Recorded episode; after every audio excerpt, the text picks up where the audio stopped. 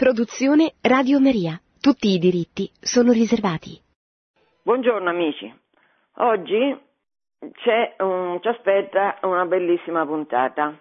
Non so se sarò in grado di farla bene come merita, ma è davvero bellissima. Nei mesi scorsi, eh, a parte l'inizio, a parte l'importanza di Roma per la Chiesa che è cattolica e romana, Pietro, Paolo, eh, le persecuzioni, la motivazione delle persecuzioni, i rapporti fra potere temporale e potere spirituale, la difficoltà, l'impero cristiano, poi l'impero eretico.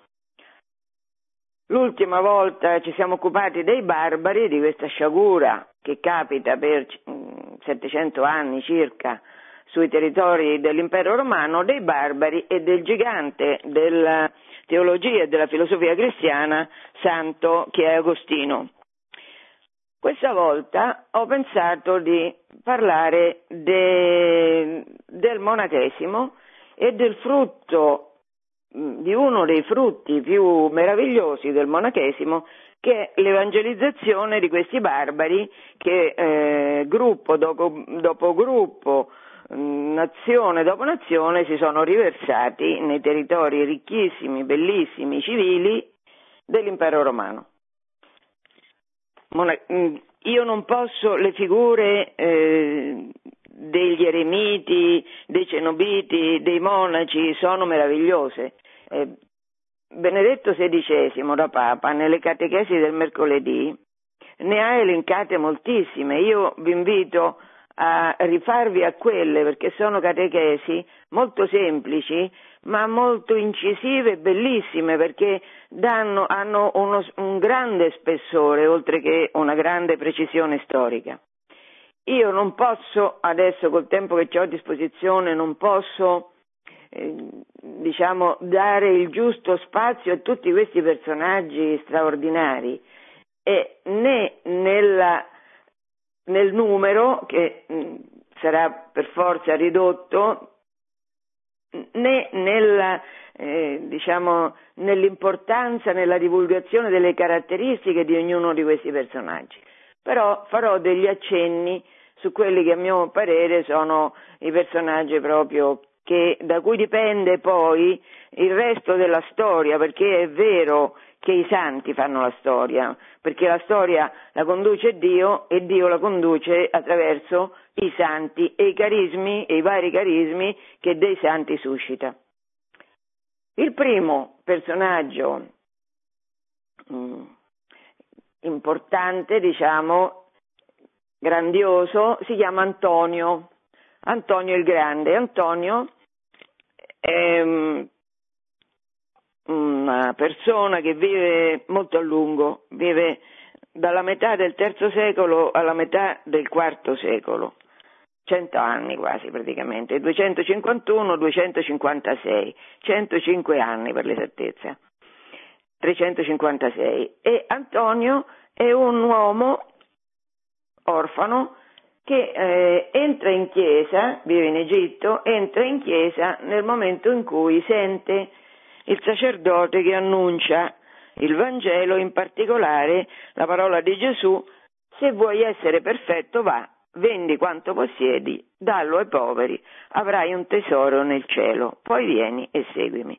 Antonio ascolta questa parola e mette in pratica questa parola, vende quello che ha, ha una sorella, la sorella la sistema in un, in un centro, adesso non saprei come chiamarlo perché probabilmente non era un monastero, ma insomma in una casa dove stavano delle sorelle dedicate, la cui vita era dedicata a Dio, e lui va a vivere nel deserto. Infatti Antonio è il fondatore di quel tipo di vita, che è una vita eremitica, che sarà molto sviluppata in Oriente e che anche in Occidente si svilupperà, ma a partire dalle ricadute dell'Oriente, perché quando in Oriente, soprattutto in Oriente, l'impero e i vescovi diventeranno eretici, diventeranno ariani, Atanasio, che si rifugierà per un certo tempo in Occidente, Atanasio che è il grande biografo di Antonio, ve la consiglio, la vita di Antonio scritta da Atanasio, e Atanasio porterà, ci sarà questa diffusione della, della bellezza della vita eremitica. Bellezza, certo, bellezza eh, che è uh, la bellezza di una battaglia quotidiana, giorno per giorno, momento per momento, che gli eremiti devono fare per stare dalla parte di Dio, perché Antonio e dopo di lui tanti altri è andato a vivere da solo nel deserto. vivere nel deserto da soli non è una cosa semplice. Antonio è andato anche, e questo lo racconta sempre Atanasio, a vivere nelle tombe, cioè nei cimiteri, e lì che cosa faceva Antonio? Pregava e affrontava la battaglia campale che tutti i cristiani devono affrontare contro Satana, però in quella condizione di vita estrema è chiaro che la battaglia contro Satana è furibonda. È furibonda perché, perché Antonio, perché quelli che vivono così sanno quanto è profondo l'influsso di Satana e Satana sa quanto è profonda la spiritualità di queste persone che deve distruggere. Perché? Perché conosce l'effetto che la vita di queste persone farà sulla vita di altri, le ricadute che la preghiera di questi santi avranno a beneficio di tutta la società. Tanto è così che Antonio affronterà anche le, fisicamente il demonio, nel senso che il demonio lo, lo, lo torturerà, lo menerà,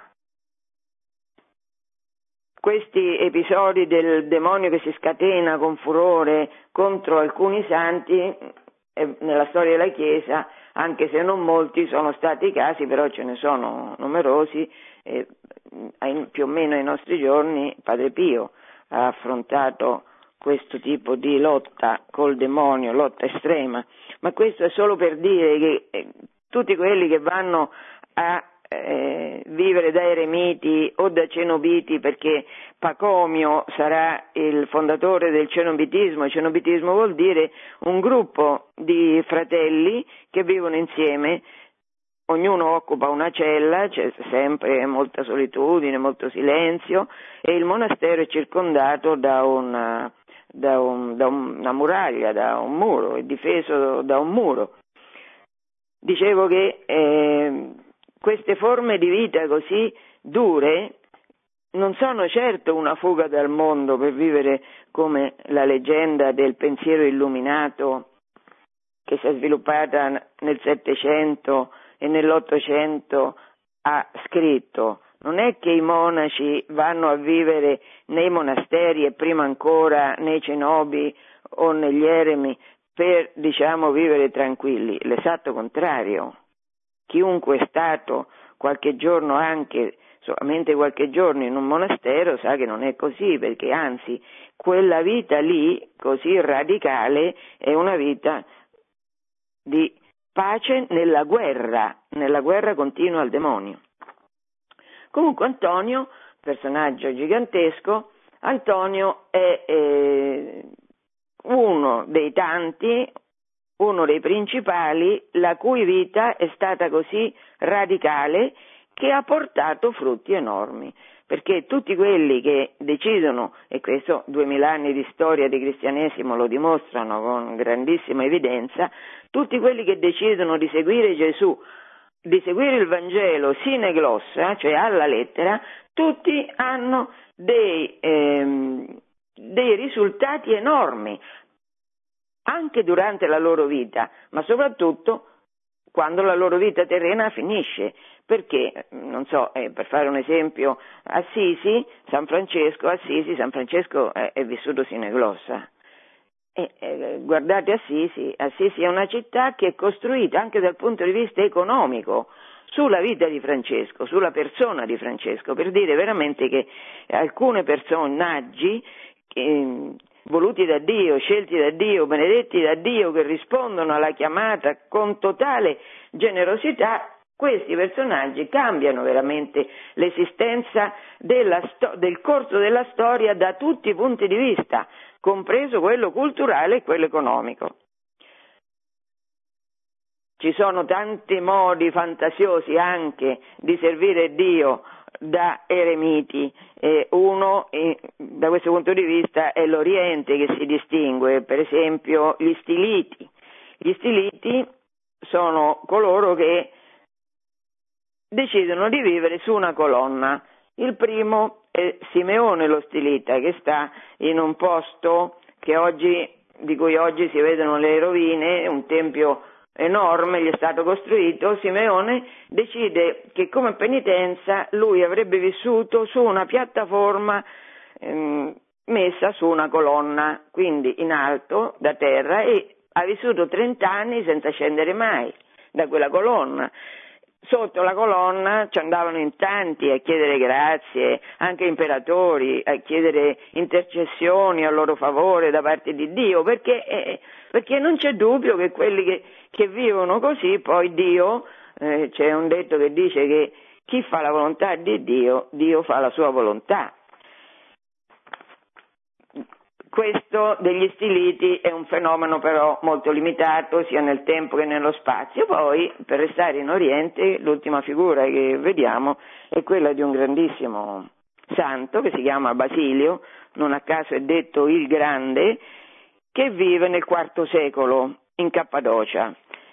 Basilio, tanto per, anche qui la catechesi che Benedetto XVI fa sulla sua vita è bellissima vi invito a leggerla, la potete vedere su internet collegandovi, insomma, oppure ci sono, sono stati pubblicati dei libretti che hanno raccolto le catechesi del mercoledì di Benedetto XVI.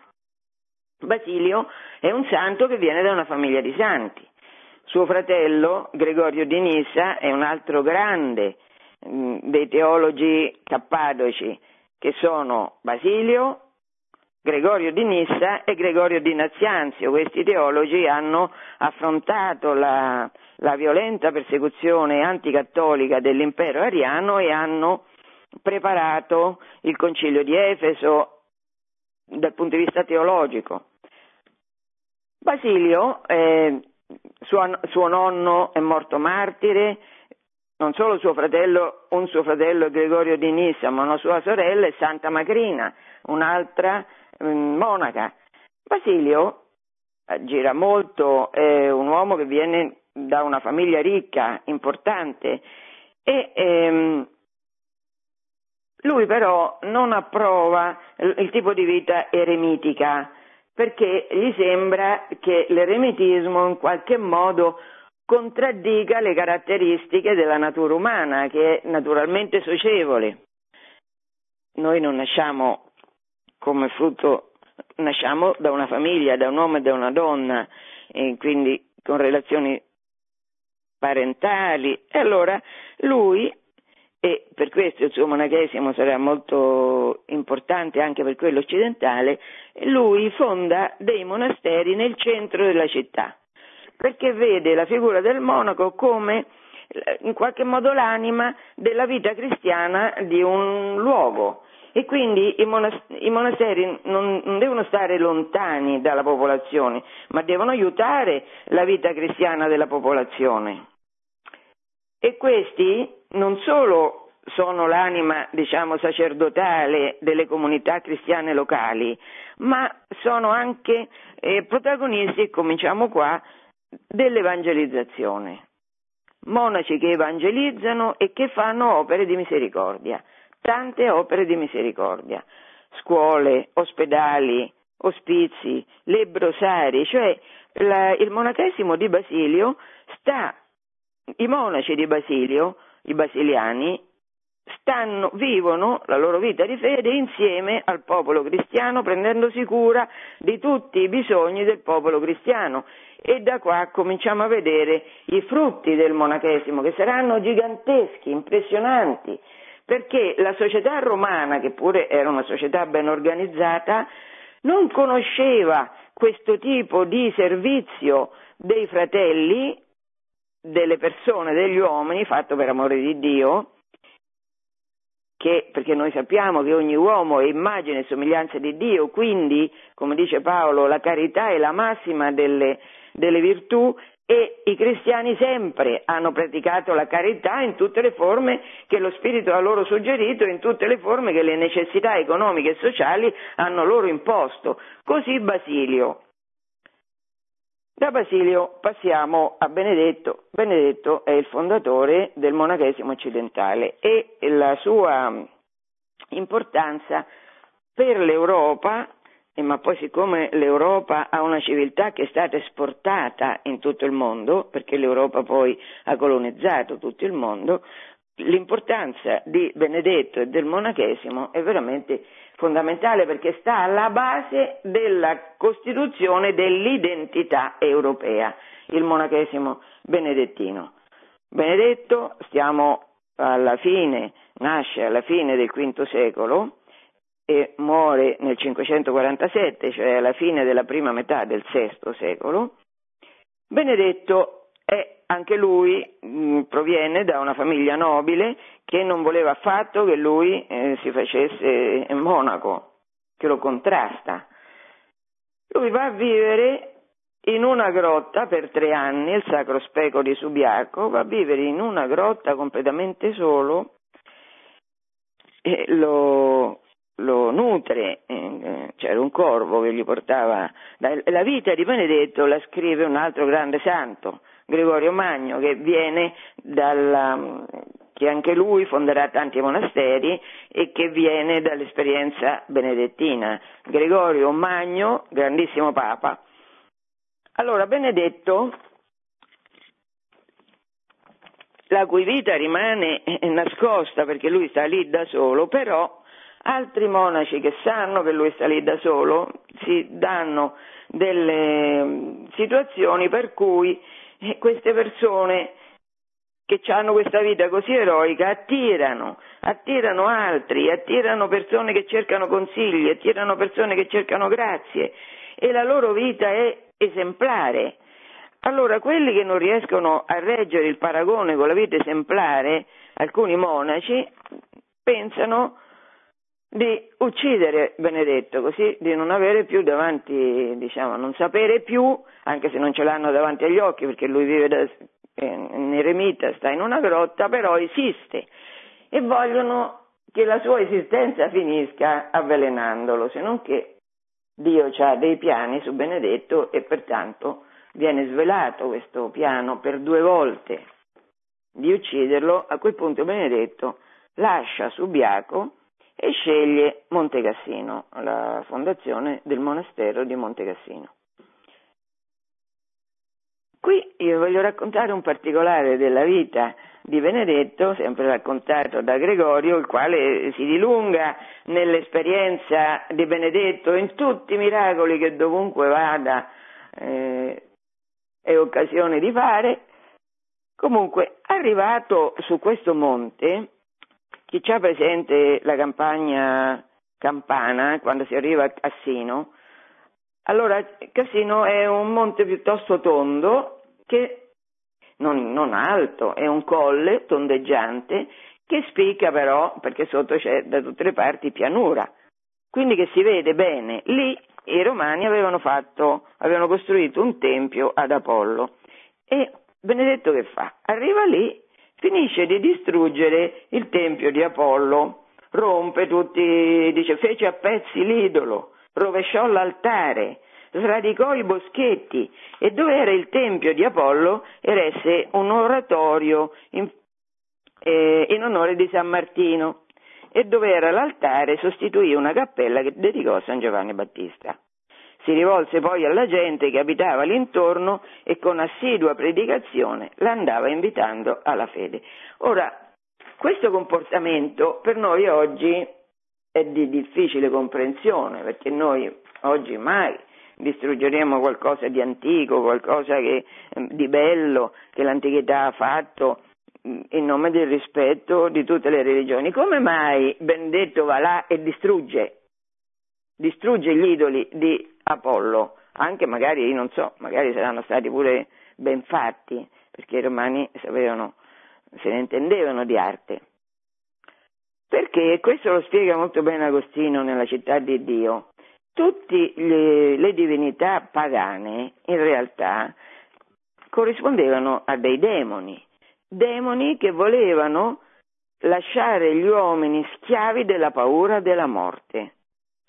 Quindi, quando si vuole predicare la vittoria sulla morte e si vuole sradicare dal cuore il terrore della morte, eh, la cosa da fare è quella che ha fatto Benedetto, cioè distruggere le vestigia della schiavitù degli uomini ai demoni. Così ha fatto Benedetto. E a proposito di Monte Cassino voglio leggere un brano della catechesi di Papa Ratzinger. Monte Cassino, visibile da lontano, riveste un carattere simbolico. La vita monastica nel nascondimento ha una sua ragione d'essere, ma un monastero ha anche una sua finalità pubblica nella vita della Chiesa e della società. Deve dare visibilità alla fede come forza di vita se voi pensate che eh, i, monasteri benedettini saranno migliaia costruiti in tutta Europa e che, come dice Papa Ratzinger in questa catechesi, questi monasteri saranno un faro, saranno un'oasi di ristoro per le popolazioni barbariche che li vedranno, che Certo a volte li combatteranno, li distruggeranno, capita molto spesso, ma anche capita spesso che saranno attirati dalla vita così strana di questi uomini che vivono castamente, che vivono lavorando e pregando, perché immaginate, una vita così non esisteva. Non esisteva, non solo non esisteva in campo romano, ma non esisteva neanche nella, non avrebbero mai immaginato i barbari che invadevano le popolazioni barbariche che invedevano l'impero romano che ci potesse essere una vita così, di persone che vivevano in pace. Come il monastero, il um, tipo di, di monachesimo benedettino ha una grandissima influenza più degli altri tipi di monasteri, soprattutto in Occidente, perché, perché la regola che Benedetto scrive, è particolarmente moderata. Così scrive Papa Ratzinger, che è una minima, è una regola minima tracciata solo per l'inizio, cioè solo per cominciare una vita spirituale, ma che in realtà offre indicazioni utili non solo ai monaci, ma anche a tutti coloro che cercano una guida nel loro cammino verso Dio. Allora vediamo un po' quali sono le caratteristiche di questa regola, perché questa è, è, una regola che Benedetto definisce minima, ma che certamente minima non è, soprattutto oggi che siamo tanto lontani dalle pratiche di vita religiose come sono state incarnate per quasi duemila anni. Oggi noi non siamo abituati eh, al combattimento col nostro corpo, eh, cioè eh, al digiuno costante, all'attenzione costante a, minimo, a quello che facciamo in ogni momento della nostra vita, non siamo più abituati. Comunque, in realtà, questa regola offre anche a noi, che siamo così distanti dalle abitudini monastiche, offre anche a noi un suggerimento per come passare la giornata. E allora, vediamo, nulla, vediamo, so, leggo adesso alcune, alcuni punti della regola. Nulla si deve anteporre all'opera di Dio, la preghiera. Quindi il primo compito, l'opus dei, l'opera di Dio, è pregare. E pregare, lo sapete, è anche una violenza che uno fa a se stesso, perché, eh, perché bisogna vincere la pigrizia per pregare. Allora, nulla si deve anteporre all'opera di Dio. Bisogna obbedire in tutto ai comandi dell'abate. Anche questa regola dell'obbedienza che abbiamo completamente scordato perché negli ultimi 500 anni c'è stato proposto un ideale di vita in cui l'uomo è da solo, in cui valgono solo i sentimenti, le aspirazioni del singolo, in cui diventano diritti inalienabili e naturali in qualche maniera le stesse perversioni del singolo. Qualsiasi desiderio del singolo è idolatrato, qua è il contrario esatto, bisogna obbedire. obbedire in tutto ai comandi dell'abate. Però l'abate, da parte sua, deve tenere in conto l'opinione di tutti i fratelli. Scrive Benedetto, perché spesso il Signore ispira al più giovane il partito migliore. Come si, chi nomina l'abate, cioè la persona a cui tutta la comunità deve obbedire in tutto? Tutta la comunità avrà eletto concorde oppure una sola parte di essa, anche minima, con più saggio consiglio, cioè eh, l'abate sarà eletto da tutta la comunità.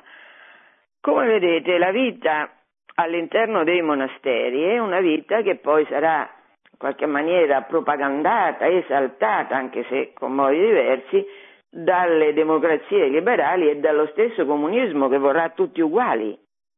Solo che quello che il comunismo cercherà di imporre con una violenza disumana, salvando da tutti uguali i capi del Partito Comunista che vivranno mm, facendo tutto quello che vogliono, con a disposizione la ricchezza di tutta la nazione, anche se di fatto non c'era proprietà privata, ma loro essendo capo dello Stato e capo del partito che governava tutto, erano capi di tutto, questo ideale di vita in cui gli uomini sono uguali, il monachesimo lo realizza nella più totale libertà.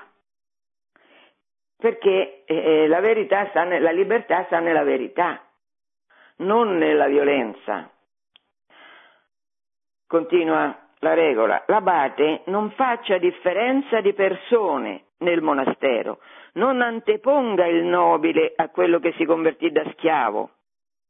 E poi, nessuno osi avere qualche cosa di proprio, ha fatto nulla, né libro, né tavolette, né stilo, nulla assolutamente. Tutto sia comune a tutti, come è scritto, e nessuno pensi o parli di qualche cosa come sua. Pensate che i monaci vivevano, adesso lo vediamo fra un momento, vivevano la giornata, la giornata dei monaci era scandita con grande precisione perché l'ozio, scrive Benedetto, è nemico dell'anima. Perciò i fratelli in tempi stabiliti devono attendere al lavoro manuale, in altre ore pure assegnate alla Sacra Scrittura. Allora, visto che tutta la vita dei monaci è un, un'opera di Dio, al primo posto c'è la preghiera, ma poi c'è il lavoro manuale che è obbligatorio per tutti. E poi c'è il lavoro degli amanuensi, perché sapete che se noi abbiamo qualche cosa della letteratura greca e romana e latina, lo dobbiamo ai monaci che hanno trascritto in tutte le centinaia di monasteri sparsi dappertutto le opere dell'antichità che altrimenti i barbari avrebbero distrutto come hanno distrutto tante altre cose, cancellato, bruciato perché per loro non aveva nessun valore questa testimonianza dell'antichità e se noi abbiamo questa testimonianza la dobbiamo quindi la memoria storica dell'Occidente, della civiltà che poi ha informato il mondo, in qualche maniera lo dobbiamo ai monaci che hanno preservato le radici giudaico-romane, giudaico-greche romane dell'Occidente. Ma volevo dire che pensate allora che i monaci diverse ore al giorno fanno gli amanuensi, cioè studiano la scrittura, annotano la scrittura, analizzano la scrittura, copiano i vecchi manoscritti dei testi greco-romani e quindi saranno affezionati al loro scrittoio, no? Io sono affezionatissima ai libri miei perché li annoto, perché sono molto affezionata, anche alle mie penne. Ecco, e qua che dice, che dice Benedetto? che tutto sia comune a tutti.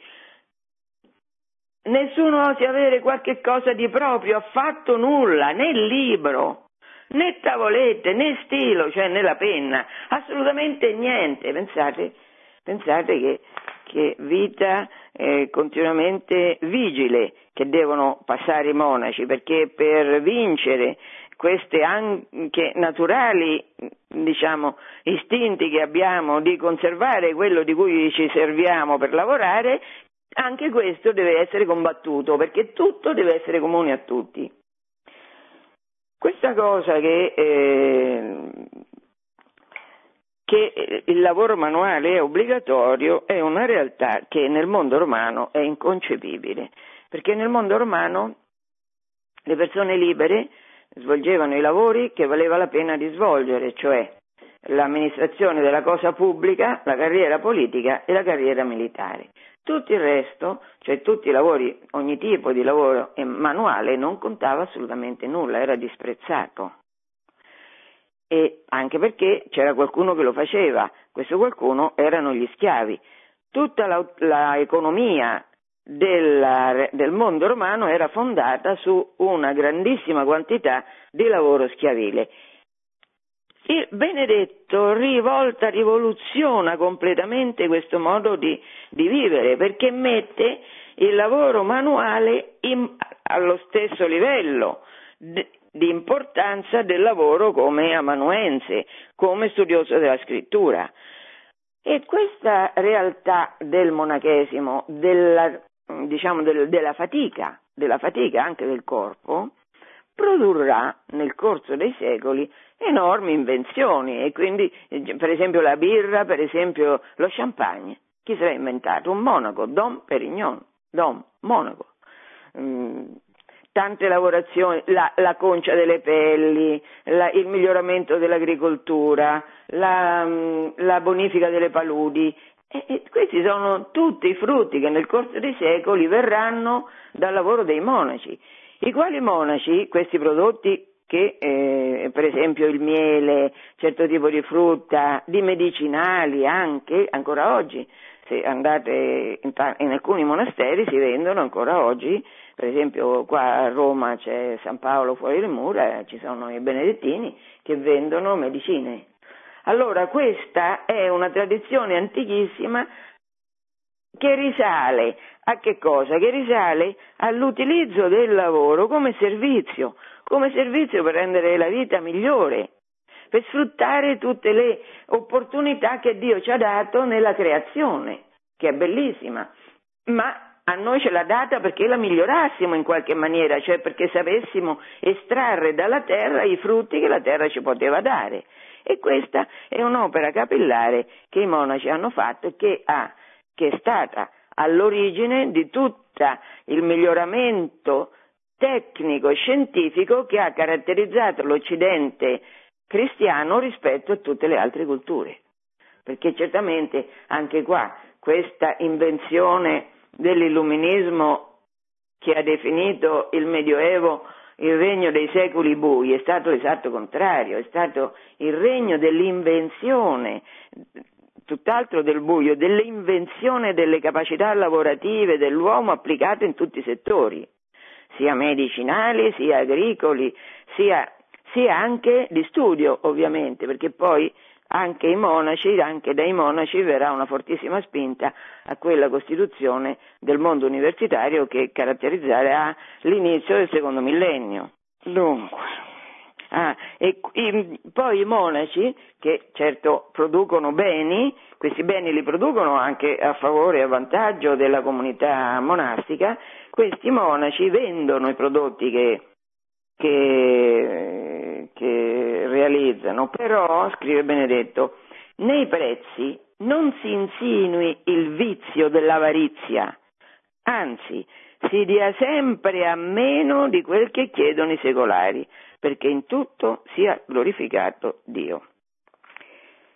In tutto sia glorificato Dio. Adesso mm, ho finito questa prima parte, certo molto lacunosa, molto, io poi oggi sono stanchissima, ma insomma ma è assolutamente insufficiente a caratterizzare questi, questi, queste gemme, queste, queste, meraviglie. La Bibbia spesso descrive, eh, penso all'Apocalisse, ma penso anche a Ezechiele, a Daniele, descrivono la bellezza della Gerusalemme celeste, la bellezza, le pietre che costituiscono qua, c'è Giovanni che fa un elenco di tutte le pietre delle, che infinità di pietre preziose che costituiscono le mura della città celeste, della Gerusalemme celeste. Ecco, un po' queste pietre sono queste figure di grandi santi, grandi eremiti, grandi monaci che ho provato a accennare.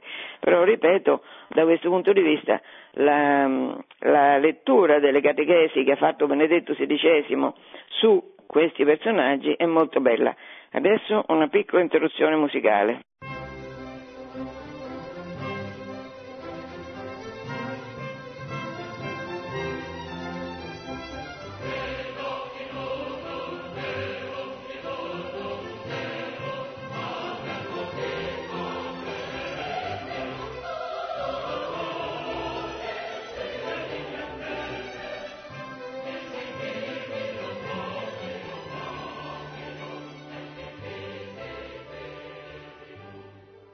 Dunque, riprendiamo questo affascinante racconto di quello che la Chiesa attraverso i monaci ha fatto per evangelizzare i pagani, i barbari. Perché questo compito l'ha svolto soprattutto la comunità monastica. Allora adesso cominciamo da una, um, un'isola, che è l'Irlanda, che non faceva parte del mondo romano quindi un contesto completamente diverso dagli altri, perché qua non c'era mai stata Roma, quindi, ma che non c'era stata Roma voleva dire che non c'era stata una civiltà urbana con la cultura scritta, con tutte, con tutte le città. E non c'era stata quindi nemmeno la Chiesa i cui vescovi risiedevano nelle città. E le cui diocesi avevano l'estensione delle vecchie amministrazioni romane civili. L'Irlanda è un posto in cui ci sono, ci sono dei clan e in Irlanda arriva un giovinetto romano di famiglia romana di origine britannica che viene rapito e che viene venduto come schiavo e che come schiavo resta a guardare eh, le bestie in uno dei tanti clan in cui è divisa l'Irlanda.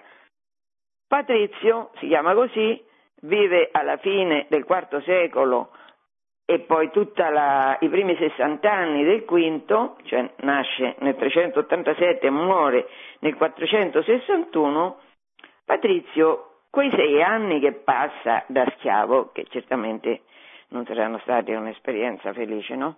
Allora lui impara la lingua e impara tutte le usanze religiose anche che caratterizzavano quei posti.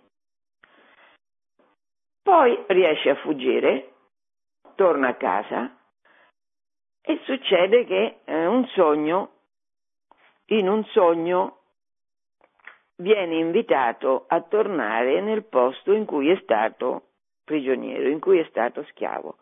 E succede che Patrizio, che era stato strappato da ragazzino alla sua famiglia, alla vita normale, diciamo una vita normale, per essere buttato in un posto che rispetto al suo era un posto barbarico, Patrizio decide di tornare a fare l'apostolo dell'Irlanda. Mm, ci torna da vescovo perché nel frattempo ha fatto un po' il giro dei, mon- dei monasteri, anche ha studiato, è stato eletto vescovo e torna come vescovo in Irlanda. La presenza di Patrizio in Irlanda, sapete che San Patrizio è una grandissima festa per tutti gli irlandesi, anche gli irlandesi di New York, anche gli irlandesi che sono a milioni in America settentrionale, allora, Patrizio è talmente eh, conosciuto perché? Perché se voi andate in Irlanda non c'è località in cui non venga ricordato un miracolo fatto da Patrizio. Perché qual è la tecnica di evangelizzazione che usa Patrizio? Come Gesù. Gesù che faceva? Come Gesù e come tanti altri. Gesù che faceva? Per aprire l'orecchio all'ascolto della predicazione attirava l'attenzione delle persone. E come la attirava? Con i miracoli. Patrizio fa miracoli eh, ovunque e poi c'è una scelta per cui decide di cominciare l'evangelizzazione dalla, dai capi, dai capi dei clan. Fatto sta che il suo è, una, è un esempio, è una predicazione così convincente che tutta l'isola si converte. Tutta l'isola si converte e lo stesso simbolo dell'Irlanda, che è il trifoglio, non è altro che la piantina che Patrizio aveva preso ad esempio per spiegare ai vari druidi, ai vari irlandesi dell'epoca che cos'è la Trinità. Per capire cos'è la Trinità lui ha preso un trifoglio, tre fogliette, un solo fiore, come tre persone, un solo Dio.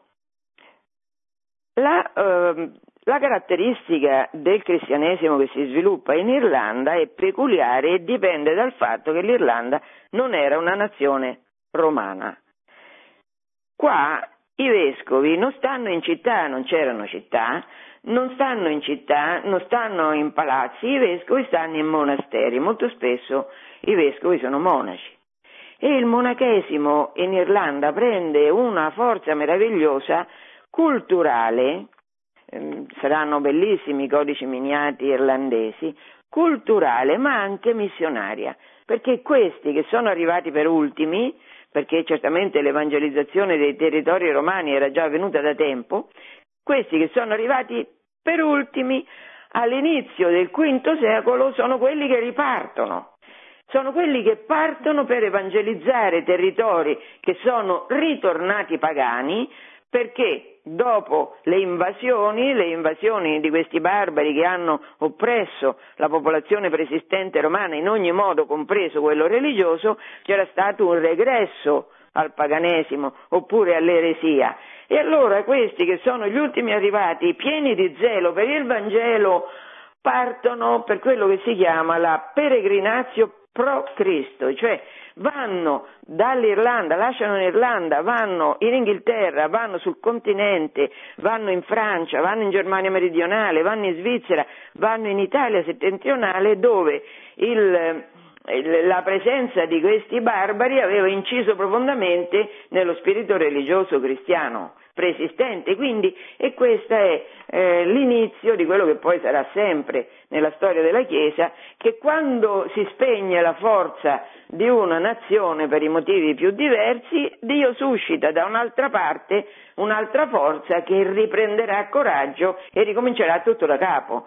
E questo lo faranno questi monaci, questi santi monaci irlandesi che sulla scia di Patrizio e soprattutto di Colombano, che è la figura più importante del monaco irlandese. Colombano ha fondato in Italia quel centro fondamentale del monachesimo dell'Italia settentrionale che è Bobbio, Luxeuil, un altro dei monaci di Colombano fonda San Gallo, cioè qua. e eh, Colombano è quello che Benedetto nella sua catechesi definisce il primo santo europeo. Perché il primo santo europeo? Perché eh, Benedetto fa riferimento a una lettera che Colombano scrive al Papa Gregorio Magno, in cui per la prima volta compare l'espressione totius Europe, cioè di tutta l'Europa, Colombano sta parlando della presenza della Chiesa nel continente e scrive a, ben, a, Gregorio che ormai questa Chiesa è presente in tutta l'Europa. Quindi questa è la motivazione per cui Papa Ratzinger definisce santo europeo Colombano.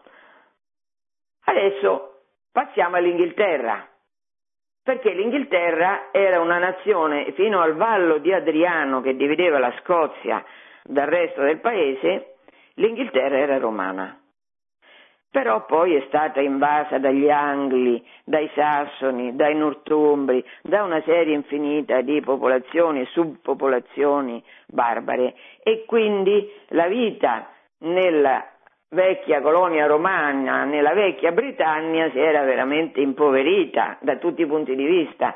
Allora in questo in questa nazione impoverita dalle invasioni barbariche arrivano, arrivano i monaci dall'Irlanda, ma contemporaneamente qua c'è un'altra intuizione di quel grande Papa che è stato Gregorio Magno, di far partire per l'evangelizzazione dell'Inghilterra 40 monaci del monastero che lui aveva fondato in uno dei suoi palazzi, perché Gregorio era ricchissimo, e li fa partire capitanati da Agostino.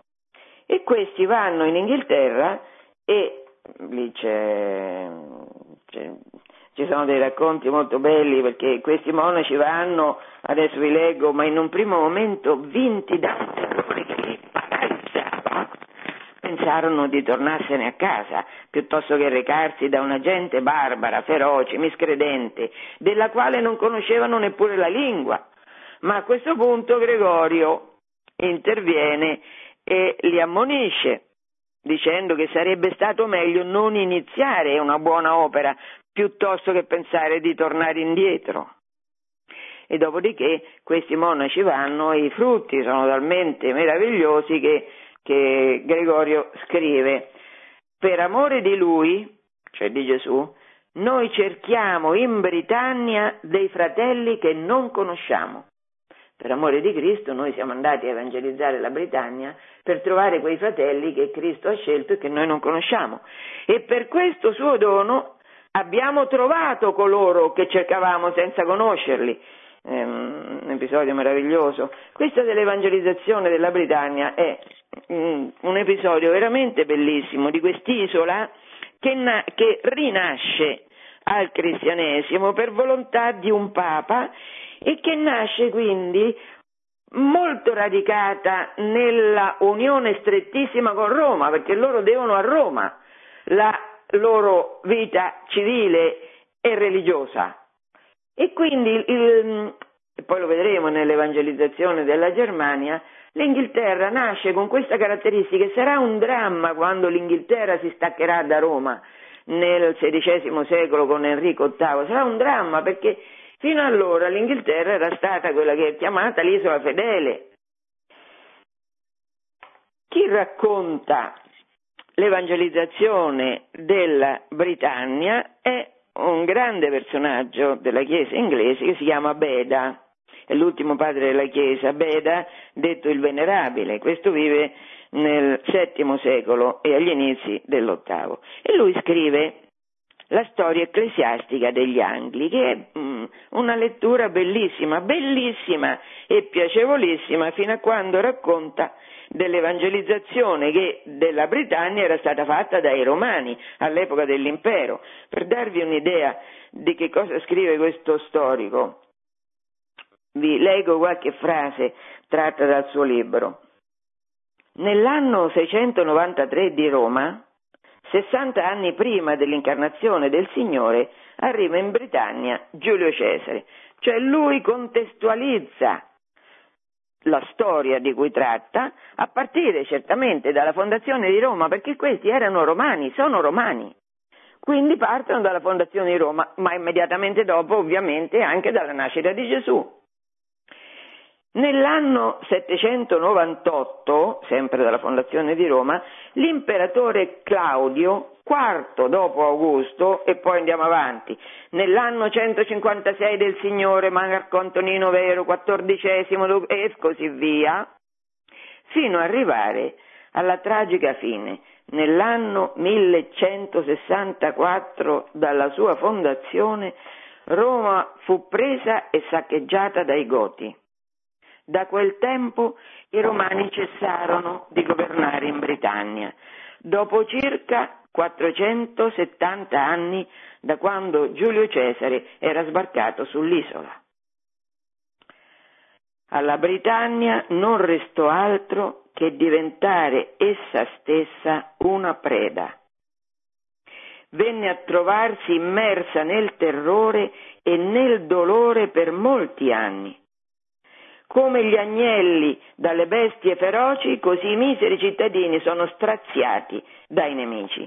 Cioè, la lettura di questo libro sulla storia della Britannia è bellissima e chiarissima fino a quando c'è Roma. E quando Roma finisce di governare in Britannia perché essa stessa è saccheggiata, essa stessa è ferita e vinta, eh, ai, ai, britanni, avete sentito la prosa di Beda il Venerabile, non, non, resta che essere prede come agnelli di lupi eh, voraci che li divorano.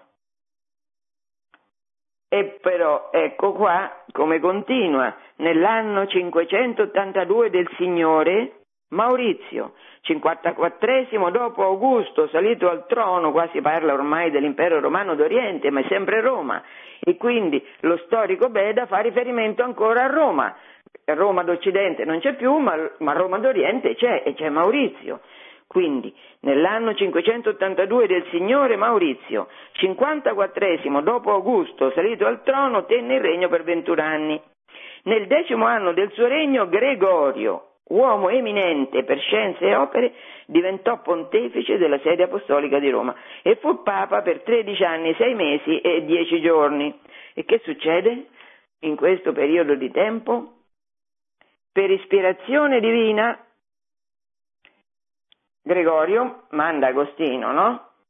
I quali monaci all'inizio, e qui, eh, qui eh, Beda scrive quelle frasi che ho, ho, accennato prima.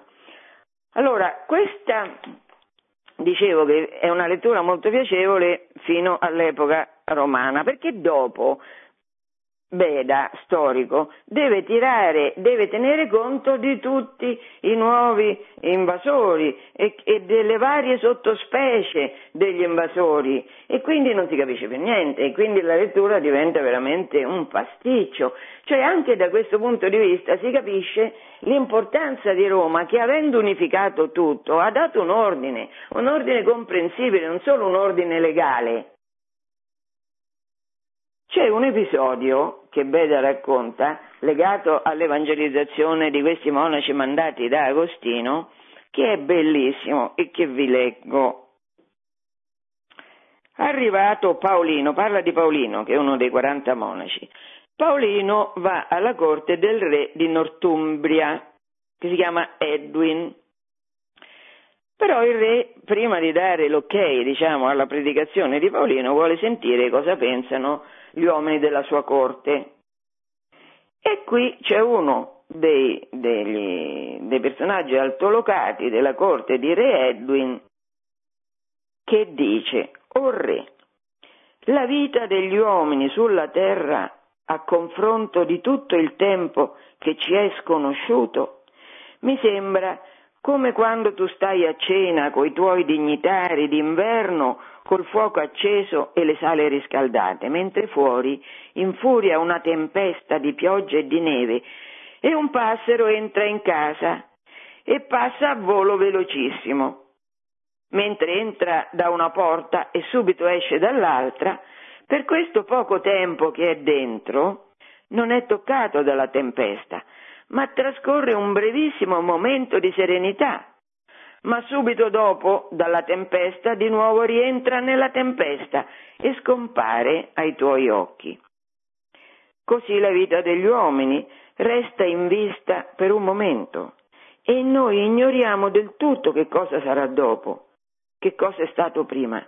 Perciò, se questa nuova dottrina, il cristianesimo, predicato da Paolino, perciò, se questa nuova dottrina ci fa conoscere qualcosa di più certo, senz'altro merita di essere seguita. La predicazione di Paolino, come quella di tutti i monaci di Agostino, è, è accolta, la Britannia torna cristiana e a questo punto lei riprende il testimone che gli avevano lasciato gli irlandesi e con un grandissimo zelo missionario i monaci, ma tutta la Chiesa inglese che parte alla rievangelizzazione del continente e alla evangelizzazione di nuovi popoli, germani e frisi, per esempio, che ancora non erano stati evangelizzati. Guardate che è una meraviglia questa storia dell'evangelizzazione dei popoli europei. E allora l'Inghilterra parte, e l'Inghilterra parte con i suoi uomini migliori. All'inizio dell'VIII secolo c'è Villibrodo, c'è una caratteristica l'evangelizzazione, a questo punto parliamo dell'evangelizzazione della Germania, c'è una caratteristica che avviene per opera della Chiesa inglese, certamente, cioè le persone che vanno a evangelizzare la Germania sono tutte inglesi. E la Chiesa inglese con tutte le sue forze, le sue preghiere, i suoi libri, i suoi soldi per costruire monasteri, suoi, mm, le sue opere d'arte, i, tutta, la, tutta, la, ricchezza del, anche delle, dei codici miniati, dei paramenti di preti e vescovi, tutto questo viene dall'Inghilterra. Però l'Inghilterra evangelizza in comunione strettissima con Roma. Bonifacio, che è il patrono della Germania, Bonifacio, di Bonifacio Gregorio II, Papa, diceva lui è la mia mano destra, cioè Bonifacio è venuto tre volte a Roma per essere in comunione con il Papa, per avere eh, suggerimenti, indicazioni, consigli, investiture. Quindi l'evangelizzazione della Germania ha tre caratteristiche. Protagonista la Chiesa inglese, in comunione strettissima con Roma, che benedice, accompagna e promuove questa evangelizzazione con, questo è il terzo elemento, la protezione dei maggiordomi e poi dell'impero franco. In che senso? Nel senso che certamente questi monaci rischiavano la vita, come Bonifacio stesso finisce martire, e allora però la protezione dei fanti, delle, de, de parte dell'esercito, dei franchi che erano cattolici, parleremo poi in una puntata successiva della primogenita della Chiesa, come viene definita la Francia, la protezione diciamo, militare eh, aiutava il procedere di questi monaci, il procedere pacifico, certamente, però l'aiutava. Allora vediamo Bonifacio, stiamo alla fine del VII secolo, la prima metà dell'VIII. Bonifacio è un personaggio unico, lui fino a 40 anni è uno studioso, sta in monastero, è un professore, a 40 anni parte. Guardate che 40 anni non sono pochi, non sono pochi all'epoca, la vita media era, arrivava a qualche decennio. Lui a 40 anni parte e va a evangelizzare la Britannia.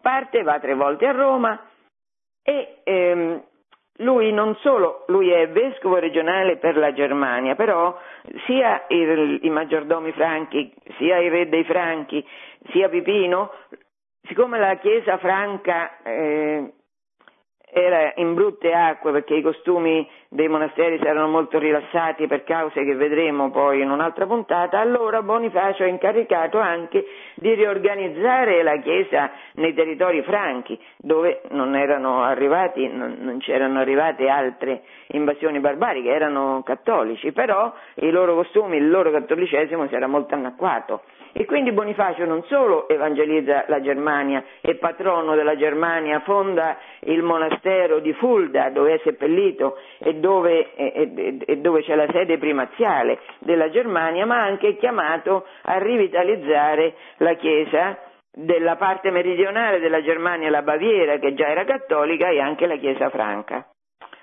A 80 anni, quindi 40 li passa in missione in Germania, a 80 anni si accorge che a nord ci sono i frisi o frisoni, cioè gli abitanti oggi dell'Olanda, che erano pagani, e riparte, va a evangelizzare questi frisoni. Gli succede che lì loro sono pagani, tra l'altro adorano una quercia, una grande quercia, che per volontà di Benedetto è atterrata, è abbattuta e i frisoni non lasciano passare senza reagire questo dal loro punto di vista i crimini, uccidono Bonifacio che muore da martire a 80 anni. Ecco così, ecco cosa dice ai suoi fratelli al momento della morte, cessate figlioli dai combattimenti, abbandonate la guerra, poiché la testimonianza della scrittura ci ammonisce di non rendere male per male, ma bene per male. Ecco il giorno da tempo desiderato. Ecco che il tempo della nostra fine è venuto. Coraggio nel Signore. Questa è la testimonianza meravigliosa di questo vecchio ottantenne che muore martire per evangelizzare la Frisia, cioè l'Olanda. A Papa Zaccaria aveva scritto questo per capire qual è la caratteristica, con che spirito viene evangelizzata la Germania.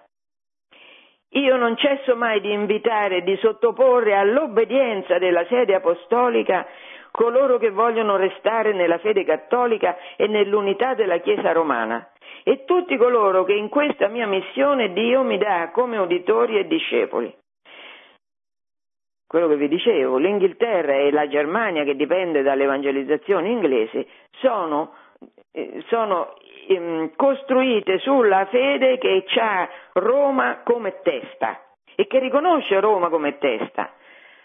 Quando qualche secolo dopo Lutero eh, staccherà la Germania da Roma, e farà un crimine perché toglierà alla Germania i piedi su cui cammina in qualche maniera. La Germania è stata evangelizzata in comunione con Roma, in strettissima dipendenza da Roma.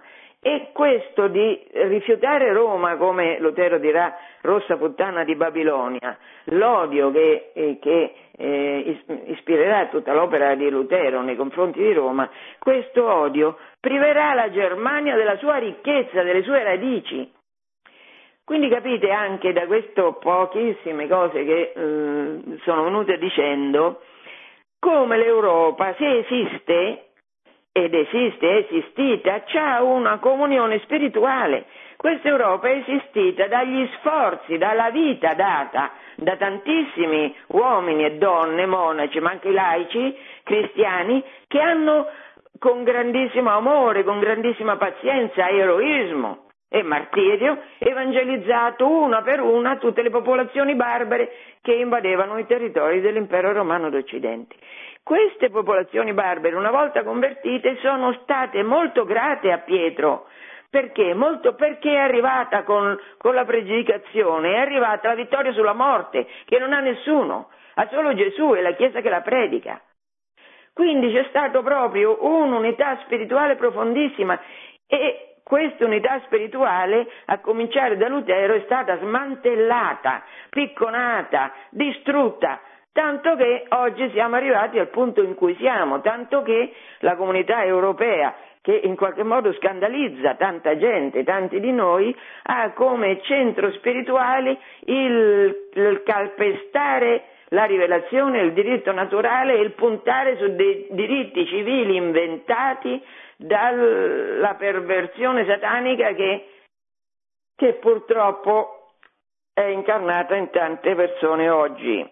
Ma Benedetto XVI lo ripete con forza e anche Giovanni Paolo II, se l'Europa non ritrova le sue radici, l'Europa è morta, l'Europa è finita, infatti l'Europa ci vuole un miracolo, però, però mai dire mai perché nella storia della Chiesa, nella storia che Dio fa col suo popolo, succedono sempre miracoli, perché la vita stessa della Chiesa è un miracolo. È un miracolo che esistano ancora cristiani che sono stati perseguitati in tutti i modi, con tutti i tipi possibili di tortura, di menzogne, di diffusione di una storiografia e di una cultura falsa, che ha radicalmente falsato i dati di fatto della storia d'Europa e, e del mondo.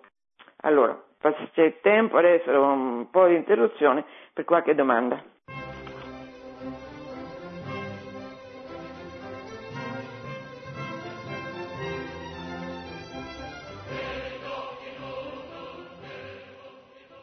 Pronto? Pronto, mi sente? Sì. Buongiorno, sono Angelo da Assisi. Buongiorno. Eh, volevo... Allora, intanto grazie per tutte queste eh, lezioni che ci fa di storia che, che ne sono veramente felice perché a scuola o in altri luoghi anche ecclesiali purtroppo non si sentono o si sentono troppo poco queste cose. E volevo dirle, eh, se lei è d'accordo, eh, di quanto fosse importante quello che diceva Giovanni Paolo II sull'importanza del, eh, della, dell'ambito culturale. Cioè, eh, Giovanni Paolo II diceva se la fede non entra nella cultura non incide nel Eh, certo. vissuto concreto delle persone e, mh, e di quanto questo invece noi, eh, non, non parlo della Chiesa in senso gerarchico, ma noi cristiani, noi Chiesa, abbiamo rinunciato a incidere nella cultura, l'abbiamo lasciata tutta in mano, diciamo soprattutto a una certa parte eh, eh, politica poi, eh, per cui oggi ci ritroviamo queste assurdità che speriamo di no, ma a settembre arriveranno, eh, eh, del gender a scuola, eh, perché noi abbiamo rinunciato anche per quanto riguarda eh, l'ambito della corporeità, eh, come dice Giovanni Paolo II.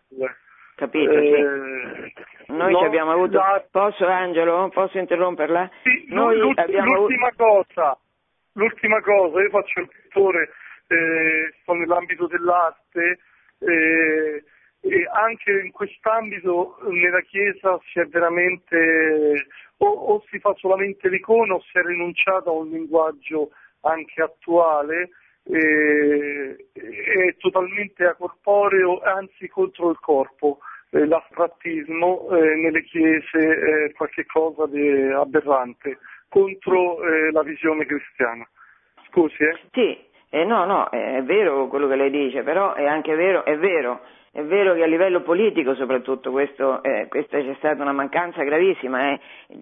Noi abbiamo avuto un Papa che per me è un gigante, che è Wojtyła, che si è battuto come un leone perché questo no, non accadesse, seguito da Ratzinger.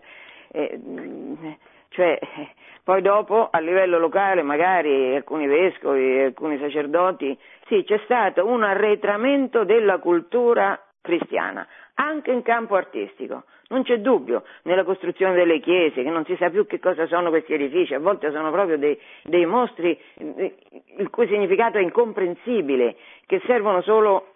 Mm, a proposito invece di pittura, io voglio dire a chi è eh, a Roma che c'è eh, il figlio di miei amici itineranti che si chiama Francesco Astiaso, che dipinge delle cose, è cattolico ovviamente, dipinge delle cose bellissime, delle immagini di donne meravigliose.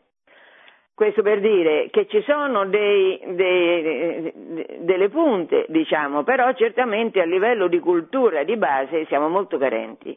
Però Radio Maria fa quello che può, io faccio quello che posso, tanti di noi fanno qualcosa per cambiare la situazione, perché certamente se, non, se la nostra vita non è bella, chi è bello?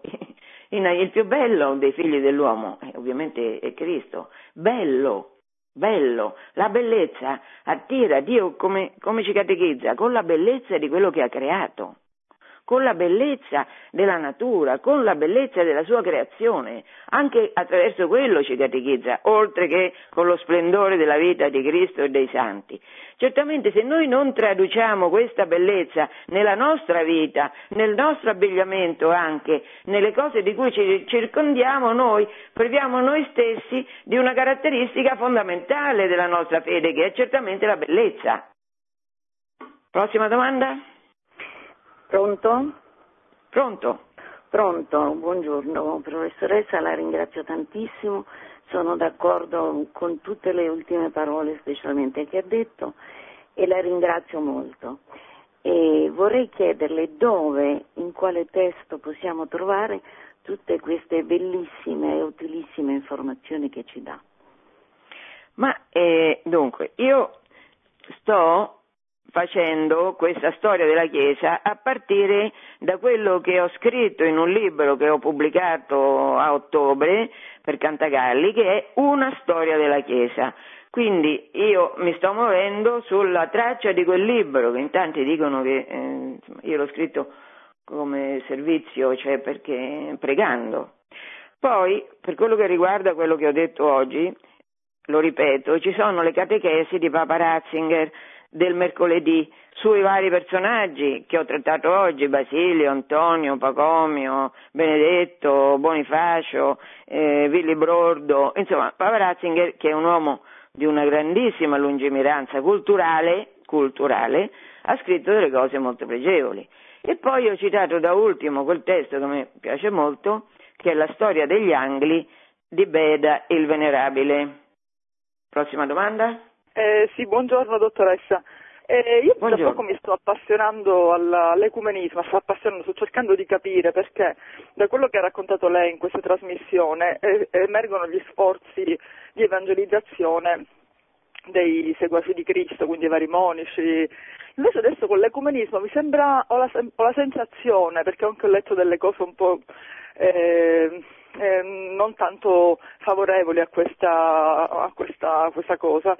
È come se noi stessimo mettendo da parte un pochettino lo sforzo di avvicinare eh, i cristiani separati però alla, alla, Chiesa vera, che è la, chiesa, la Santa Chiesa Romana Cattolica e Apostolica. Cioè, ho questa sensazione, però um, sono molto ignorante, sto appena cominciando a leggere qualche cosa, volevo sentire qual era la sua opinione sulla, su questa questione. Cioè, signora, la mia opinione, per quello che vale, eh, eh, io l'ho scritta, questo riguarda l'ecomunismo, in un articolo che ho pubblicato sulla Nuova Bussola, in cui ogni tanto scrivo e che sta pure sul mio sito, a parte sulla Bussola. Comunque io non voglio da questo punto di vista fare polemiche con nessuno, dico solo che mh, mm, che cos'è l'ecumenismo? Cioè, Gesù vuole che la sua Chiesa sia, che i suoi fedeli siano uniti, come io sono nel Padre, il Padre in me, così siamo una cosa sola in voi. Quindi questo, quello dell'unità, è un comandamento di Cristo, un comandamento preciso, quindi è evidente che dobbiamo cercare con tutte le forze l'unità. È altrettanto evidente che eh, questo non si può fare dal mio punto di vista a scapito della verità perché l'unità è l'unità nella verità e la verità sta a Roma, anche se a Roma, cioè con Pietro, anche se, anche se la Chiesa romana può aver dato tanti scandali, anche se, anche se, anche se, qua sta la verità, perché Cristo si serve di noi uomini e noi uomini siamo quello che siamo, dei poveretti. A volte che siamo poveretti e, e siamo anche confusi intellettualmente e, e questo è un problema. E, e questo è un problema che fa molto male perché è molto peggio un serpeggiare di un'eresia interno, come la Chiesa ha sempre saputo, piuttosto che un attacco esterno, perché l'attacco esterno ti uccide, ti tortura, in qualche modo però corrobora la fede, perché dice guarda, guarda come resistono, e resistono così uomini, donne, giovani e vecchi, vuol dire che c'è lo Spirito Santo, che davvero Cristo è risorto e sta nei suoi fedeli. Quindi la persecuzione esterna fortifica la Chiesa, quella interna subdola, eh, quella è un problema, quella è un problema. Quello che viene insegnato nelle università, quello che viene detto, eh, quello è un problema. Quello, però, però Dio è Dio, è onnipotente, ha scelto il suo popolo, lo difende, lo difende. Prossima domanda? Pronto? Sì, pronto. Sono Luigi da Imperia. Buongiorno. Sì, volevo chiedere questa, so, questa, curiosità filologica, visto che parla della evangelizzazione della Germania. Il nome eh, Deutsch, eh, Deutschland eh, deriverebbe dal latino deum discentes, cioè coloro che dovevano imparare a conoscere Dio. È curioso che è rimasto l'unico termine per indicare la Germania, mentre tutti la chiamano German, eh, Alemanos, eh, Aleman Risulta a lei questo? Io non ne so niente di questo, non so. E lei come, dove l'ha letto questo? No, no, no, in un libro di filologia germanica. Se lei scrive Deum discentes eh. e lei toglie qualche vocale o qualche consonante, viene fuori proprio Deutsches. Beh, cioè, bellissimo. È, è bellissima questa filologia. Sì, non sapevo, è curioso. No. Viene proprio fuori Deutsches, che viene da Deum, cioè popoli, Deum discentes, che dovevano apprendere appunto in quel periodo di evangelizzazione la parola di Dio. Grazie. Molto bella, così, molto bella informazione. Faccia questa grazie. prova che è bellissima. Sì, grazie. Prima Deum discentes, prego. Uh-huh. C'è un'altra domanda? Sì, pronto, buongiorno. Buongiorno. Eh, telefono, buongiorno, mi chiamo Daniela, telefono dall'Alessandria. Volevo chiedere un'informazione. Io ho dei cugini francesi e sovente parliamo della diffusione della Chiesa cattolica in Francia. E sovente loro mi fanno notare come ci sia praticamente un po' di dispersione da questo punto di vista in Francia, tant'è vero che loro ehm, quando ci sono dei riti tipo le inumazioni oppure i matrimoni, loro ricorrono sovente alle celebrazioni di tipo civile anche nei giovani non c'è molto, anche nei giovani che arrivano dall'Italia che sono stati, sono figli di migranti, c'è stata un po' una dispersione. E a me questo spiace molto ovviamente perché mi sembra una cosa strana, cioè siamo così vicini eppure noto questa, questo disinteresse profondo verso tutto quello che è religiosa, ma soprattutto nei confronti della Chiesa cattolica in particolare. Eh, da dove viene tutto questo? Eh, signora, io uh, parlerò della Francia in una puntata. Da dove viene? Viene da molto lontano. La Francia purtroppo uh, è la storia della Francia dall'inizio, che è vero che era... Vabbè, sì, non posso fare... Comunque, è vero che la storia della Francia è particolare, è anche vero che la Francia ha apostatato radicalmente ogni, ogni traccia di cristianesimo, l'ha proprio voluto distruggere. E questo intento è stato così pervicace, è stato così profondo negli ultimi tre secoli che eh, io tutte le volte che vado in Francia ho come l'impressione che questo spirito del mondo abbia risucchiato l'anima dei francesi, che abbiano perso proprio l'anima, non, chi, non sanno più chi sono. È una cosa che fa impressione.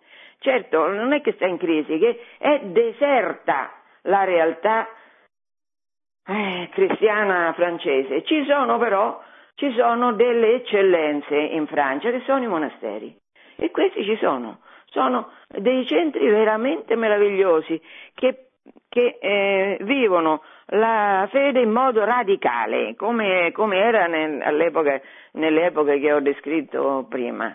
Quello, e poi io faccio parte del cammino, il cammino ha come compito principale quello dell'evangelizzazione L'evangelizzazione nostra in Francia, soprattutto in Francia meridionale, è stata fatta, abbiamo, come dire, rinnovato il sangue, nel senso che lì la predicazione non attecchisce affatto, perché è tutto morto, c'è il sale là, c'è stato sparso, il sale.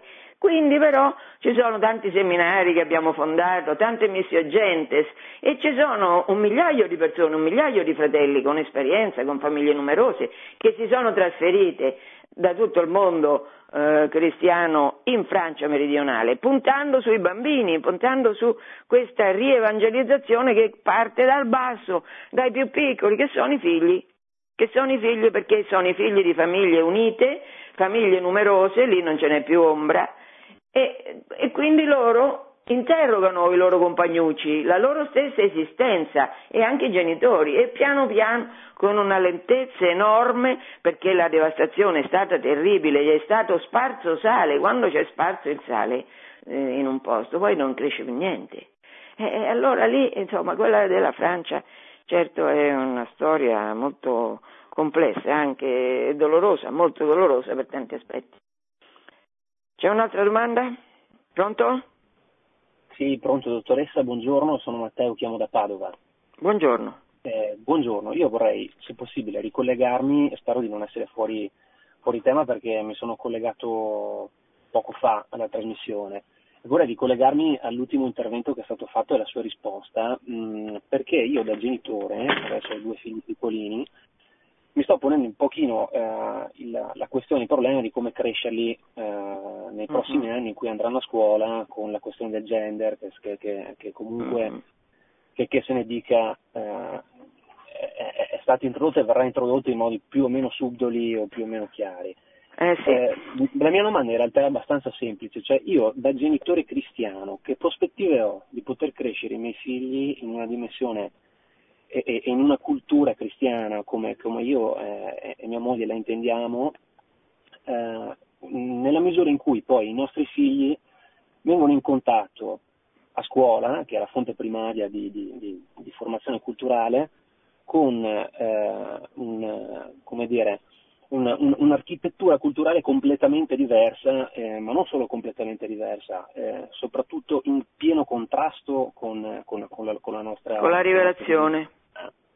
Quindi io mi, mi, troverò il problema pratico di dire delle cose a mio figlio o di crescerlo in, in, una dimensione valoriale di un certo tipo e poi mi trovo ad avere a che fare necessariamente con delle istituzioni che eh, contrastano e cercano di combattere la formazione che io cerco, fare, cerco di fare a mio figlio. Quindi mi pongo il eh problema certo. da un lato di come fare in famiglia, poi una cosa che nessuno riesce a rispondermi, io ogni tanto sono già intervenuto anche in altre trasmissioni, io vedo che eh, quando è ora ehm, le varie associazioni eh, magari di, di, eh, che difendono i diritti di determinate categorie che conosciamo bene si muovono molto sul piano legale.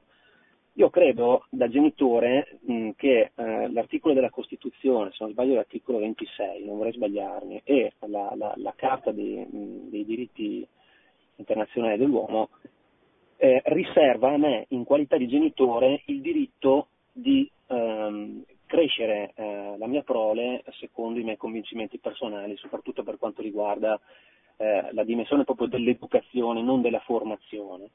Io credo di avere anche, io e, e, e quindi di, mh, di, riflesso anche le altre famiglie e magari le associazioni familiari, anche avere i presupposti per intervenire legalmente contro qualcuno che contro la Costituzione cerca di distruggere il sistema valoriale che io cerco di dare a mio figlio.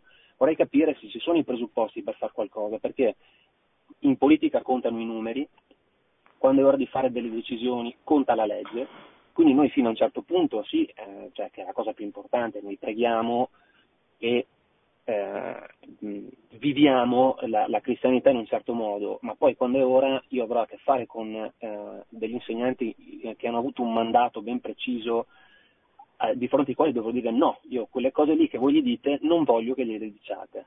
Eh certo. Adesso in, eh, in Spagna, a Valencia, c'è un vescovo che fino all'anno scorso stava a Roma, si chiama Cagnezares, è un cardinale, è un vescovo che ha pubblicamente denunciato questo orrore della teoria del gender e ha invitato la popolazione a disobbedire a questa legge così iniqua. C'è tutta la teoria, saprete, di Tommaso che dice che una legge che non rispetta la, eh, la natura, non rispetta il diritto naturale non è una legge, ma una corruzione della legge, pertanto non va obbedita. Allora, per aver detto questo, Cagnezares rischia tre anni di carcere, gli fanno un processo e devo dire che purtroppo lì non si è sentita tanta voce da parte di altri cardinali, altri vescovi spagnoli o anche italiani a sostegno di Cagnezares. Quindi la situazione, sì, i diritti, i diritti, i diritti purtroppo sì, stanno scritti sulla carta, ma, ma, la legge cambia e la legge è cambiata in modo eh, rovinoso e sempre più lo sarà, sempre più lo sarà e sempre meno avremo strumenti per contrastarlo questo. Si tratta di rispondere con eroismo. Io non so, ci sono delle, per esempio c'è un'esperienza fatta da un prete che conosco che è amico mio, da Stefano Bimbi a Staggia Senese, e questo ha cominciato a fare delle scuole parentali le scuole parentali sono scuole in cui alla fine dell'anno i bambini danno gli esami, non sono parificati, sono parentali, è un'altra cosa. I genitori incidono in toto nell'organizzazione della scuola, dei programmi, nella scelta degli insegnanti e questa, secondo me, fino a che ce lo permettono, è abbastanza una salvezza. Certo, ma poi questi bambini, lei dice ha due figli, ma questi due figli, avete altre, eh, avrete qualche amico cristiano che avrà qualche figlio, purtroppo i cristiani fanno pochi figli, questo è un dramma, ma insomma, e allora fateli crescere insieme. Io vedo in comunità noi abbiamo tanti figli e questi figli crescono insieme e questa crescita insieme gli dà forza perché un bambino da solo, abbandonato, mm, quando tutti gli altri la pensano diversamente, poverino, poverino, è in una situazione di grandissima difficoltà. Va bene, comunque questo argomento esulava dal tema di oggi che era monachesimo e evangelizzazione. Allora, eh, buona estate, ci risentiamo a settembre. Tanti auguri a tutti voi, buona giornata. Produzione Radio Maria. Tutti i diritti sono riservati.